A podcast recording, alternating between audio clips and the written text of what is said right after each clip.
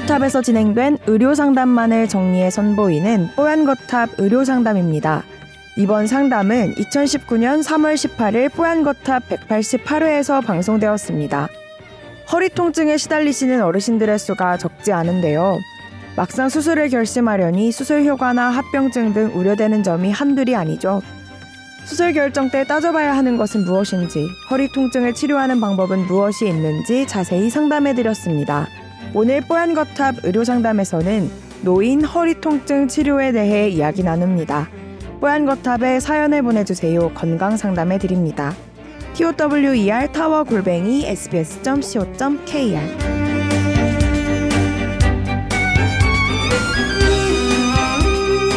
안녕하세요. 뽀얀거탑 잘 듣고 있습니다. 매주 방송해 주시는 건강 상담 그리고 지식 소중히 배우고 있습니다. 감사드려요. 자, 이번에 부모님 허리 수술로 문의를 드리려고 이렇게 메일을 보내게 됐다는데 아버님이 올해 77세시라고 해요. 허리가 많이 안 좋으셔서 아주 힘들어 하신다고 합니다. 또 부모님이 부산에 살고 계시고 저는 직장 때문에 서울에 있어서 옆에서 못 돌봐드려서 너무 죄송하다고 하는데 부모님이 이제 그냥 고통을 참으시면서 병원에 다니면서 치료만 받으시다가 너무너무 힘드시니까 곧 수술을 하려고 결심을 하셨대요. 그래서 이제 제가 문의드리고 싶은 거는 나이 드신 분들이 허리 수술을 할 때 오히려 했다가 더 안 좋아진다 이런 말을 들었는데 어떻게 하면 좋은지 또 뭐 허리에 좋다는 약이나 보조제, 한약 이런 것들도 좀 도움이 될 만한 게 있는지 알려달라고 하셨고요. 또 부모님이 수술하신다면 이제 부산에 거주하고 계시니까 서울에서 하는 게 좋을까요? 아니면 좀 집에서 어, 통원 치료가 쉬운 부산에서 그냥 가까이서 하는 게 좋을까? 이런 것들을 이제 물어와 주셨어요. 네. 네. 사실은 질문이 세 가지인 것 같습니다. 그러면 네. 첫 번째는 노인분들이 수술을 과연 하는 게 진짜 맞느냐. 그리고 했을 때 문제가 생기는 경우가 어떤 경우가 있느냐. 세 번째는 약이나 다른 치료법 같은 게 있느냐. 이제 이런 걸 궁금해 하시는 것 같은데요. 네네. 사실 뭐 저희가 약이라고 하는 거로 허리 통증을 치료한다라는 건 일단 한계가 있을 수밖에 없는데 기본적으로 허리 통증이 있을 때 치료하는 방법이 네 단계로 나눠져 있습니다. 첫 번째는 기본적으로 운동이라든지 근력 강화 등을 통해서 통증이 생기는 원인을 운동 등으로 조금 줄여주는 게 일단 첫 번째 방법이고요. 그렇죠. 예. 두 번째 방법은 약물 치료를 해서 흔히 이야기하는 소염 진통제라든지 근이완제 같은 약들을 써서 통증을 조절하는 방법이 있고 세 번째 방법은 신경 차단술이라고 하는 어떤 주사 음. 치료 같은 것들을 일단 해보는 방법이 있고요. 거기까지 했는데도 불구하고 효과가 미미하거나 네. 증상의 호전이 좀 기대한 것보다 부족하다 그러면 수술적인 치료를 하는 경우가 이제 있습니다. 그래서 단계적으로 봤을 때 이미 아버님의 경우에는 통증이 약으로 조절될 수 있는 범위를 넘어섰을 거라고 판단이 되고요. 네. 그렇다 그러면 흔히 이야기하는 수술적이나 혹은 시술을 받는 음. 쪽으로 갈 수 있을 것 같고요. 네. 그건 이제 신경외과나 정형외과 등에서 음. 치료 방법을 결정하시는 게 맞을 것 같습니다. 네.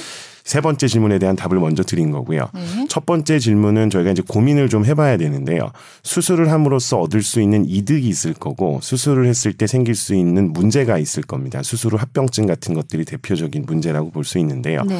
수술 후 합병증도 두 가지가 있습니다. 첫 네. 번째는 수술하는 과정에서 생기는 수술과 관련된 질환에 따라서 저희가 허리 수술을 했다. 그럼 허리 부위에 감염이 됐다거나 허리 부위에 출혈이 됐다거나 해서 생기는 수술과 직접적으로 관련되어 있는 합병증이 있고요. 네. 이분이 나이가 있기 때문에 동반 질환이 있을 거고 음. 심장이라든지 콩팥이라든지 폐 같은 데가 원래 안 좋았는데 네네. 수술하는 과정에서 마취를 하고 마취하는 과정에서 생길 수 있는 다른 내과적인 전신 합병증이 생길 수 있어서 수술을 할 때는 이런 목적 그리고 효과와 합병증의 경중을 따져서 어떤 쪽에 더 가치가 있을지를 판단해서 이제 수술을 들어가게 되고요.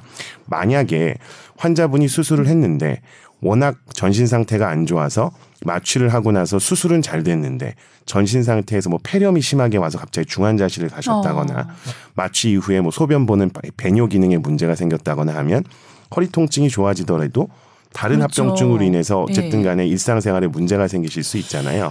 그래서 음. 이런 것들이 좀 복합적으로 작용하기 때문에 결정을 하실 때는 저희가 지금 말씀드렸던 득실을 조금 구별해서 음. 판단하시는 게 필요할 것 같고요. 결국 그런 부분은 의료진과 어느 정도는 좀 긴밀하게 상의가 필요할 걸로 보여집니다. 음. 김광주 교수가 아주 뭐 네. 이해하기 쉽게 네. 딱딱 이 뭐 시험 문제 정리하듯이 설명을 해주셔서 네. 그런데 이제 어 수술 쪽에서 나이가 어떤 금기 사항이 되느냐 음. 이제 그렇게 보지는 않고 있습니다. 그러니까 나이에 따라서 그러니까 수술을 받지 못할 고령의 나이가 있다고 보지는 않습니다. 그러니까 네. 어느 나이든 간에 어 그 건강 상태를 평가해서 어 받을 수 있으면 득실을 따져서 받을 수 있으면 받는 게 좋은데 네. 근데 이제 제가 이제 추가적으로 드리고 싶은 말씀은 나이 드신 분들이 아픈 건 당연해. 허리 당연히 아프지. 무릎 당연히 아프지. 이런 생각은 조금 어 이제 과거의 생각이고 우리가 도와드릴 수 있는 만큼 그러니까 통증을 적게 해드리는 게 그분들의 이제 삶의 질을 상당히 네. 어 증진시키는 하나의 방법이니까 맞아요. 그런 쪽에서 좀 그러니까 적극적으로 득실 관계 따지고 음. 이렇게 하셨으면 좋겠어요. 네. 그래서 그래서- 교수 그러면 이런 경우에 이제 수술 받으시는 분들이 이렇게 고려할 때 방금 뭐 일목요연하게 다 정리하셨지만 특히 어떤 부분들을 더 이제 중요하게 우리가 생각해 봐야 될까요? 그러니까 지금 말씀하셨던 내용들이 굉장히 사실 중요하고요. 저희가 네. 뭐 이렇게 정형외과나 신경외과 의사로서 수술하는 그런 의사가 아니지만 내과 의사로서 노인분들을 진료하는 어떤 종합적인 관점에서 좀 다른 시각으로 본다면 수술적인 처치를 한다라는 건 결국에는 내과적인 처치로 도저히 호전이 되기 어려운 상황에서 수술적인 치료를 하거나 혹은 수술적인 치료가 내과적인 치료에 비해서 훨씬 더 빠르고 효과적이라고 판단되기 때문에 수술을 선택하는 거거든요. 근데 이제 허리 수술도 종류가 많아서 뭐 척추관 협착증도 있을 수 있고 네. 척추에 감염이 생겨서 뼈가 문제가 생겨서 수술하는 경우도 있을 거고 혹은 흔히 얘기하는 디스크라고 얘기하는 추간판 탈출증 같은 것들도 있을 텐데 네, 네. 수술을 결정할 때 노인분들의 경우에는 결국 두 가지를 생각하는 겁니다. 첫 번째는 이 수술을 통해서 이전과 같은 기능 을 회복할 수 있느냐. 네. 두 번째는 말씀하셨던 것처럼 대증 치료적인 개념으로 통증을 감소시켜 주는데 효과가 있느냐가 가장 중요한 부분일 거고요. 네. 만약에 대증 치료적인 목적이라 그러면 위험도가 낮은 거를 선택하는 게 왜냐하면 얻을 수 있는 게 통증 완화이기 때문에 정말 기능적인 회복을 꾀해서 얻을 수 있는 이득이 100이라 그러면 통증만 줄여서 얻을 수 있는 이익이 50 정도 되니 부작용에 대한 것도 경중을 따져서 만약에 50을 얻기 위해서 수술하고 나서 합병증이 생겨서 60을 잃는다 그러면 이건 손해 보는 거지 않습니까? 그래서 그런 부분들을 판단을 해야 되는데 여기서 이제 제가 진료를 하면서 경험했었던 가장 중요한 문제점은 의료진마다도 이 가치관이 다릅니다. 네. 그러니까 얻을 수 있는 이득이 사람마다 생각하는 게 다를 거고 생길 수 있는 문제를 판단하는 기준도 다르기 때문에 그러한 가치관이나 인식의 차이 등으로 인해서 정확한 판단을 하기가 어려운 경우가 많고요. 그렇기 때문에 저희 같은 경우에는 꼭 두 군데 정도에서 의견을 좀 들어서 음. 그 수술을 받는 환자분이나 보호자분들께서 판단을 하는데 네, 참고를 하시는 걸 도움을. 드리죠. 네. 저희가 보통 병원 가서 이제 선생님 괜찮을까요? 하면 보통 의사 선생님들이 아유 괜찮아요. 이렇게 확신을 주는 답은 절대 안 하시잖아요. 그러니까 가능성을 항상 생각하시고 그럴지도 모릅니다. 뭐 그럴지도 모릅니다 하니까 더 판단하기가 어렵더라고요. 그러니까 어쨌든 그러니까 웬만해서 건강하시다면 별 무리 없으시다면 하시는 것도 나쁘지 않다는 말씀이시죠? 네, 그렇죠. 예. 근데 이제 이 수술이 말씀드렸던 것처럼 상태에 따라서 예를 들면 척추관 협착증은 수술한 다음에 얻을 수 있는 이득이 그리 크지 않을 수 있거든요. 그러니까 네. 무슨 얘기냐면 척추관 협착증은 수술한다고 해서 굉장히 드라마틱하게 증상이나 기능의 호전을 얻기 어려운 경우가 많고요. 음. 네네. 추간판 탈출증도 신경이 손상되어 있거나 한 사람들의 경우에는 추간판 탈출증을 수술한다고 해도 이미 손상되어 있는 신경이 회복되는데 시간이 필요하기 때문에 네. 즉각적인 효과를 볼 수는 맞아요. 없고 시간이 많이 걸리거든요. 네. 그러니까 이런 부분들을 고려해서 이 수술적인 치료를 어떠한 목적으로 할지에 대한 것들을 반드시 이제 환자분들도 인지를 하신 상태에서 수술을 결정하시는 게 맞죠.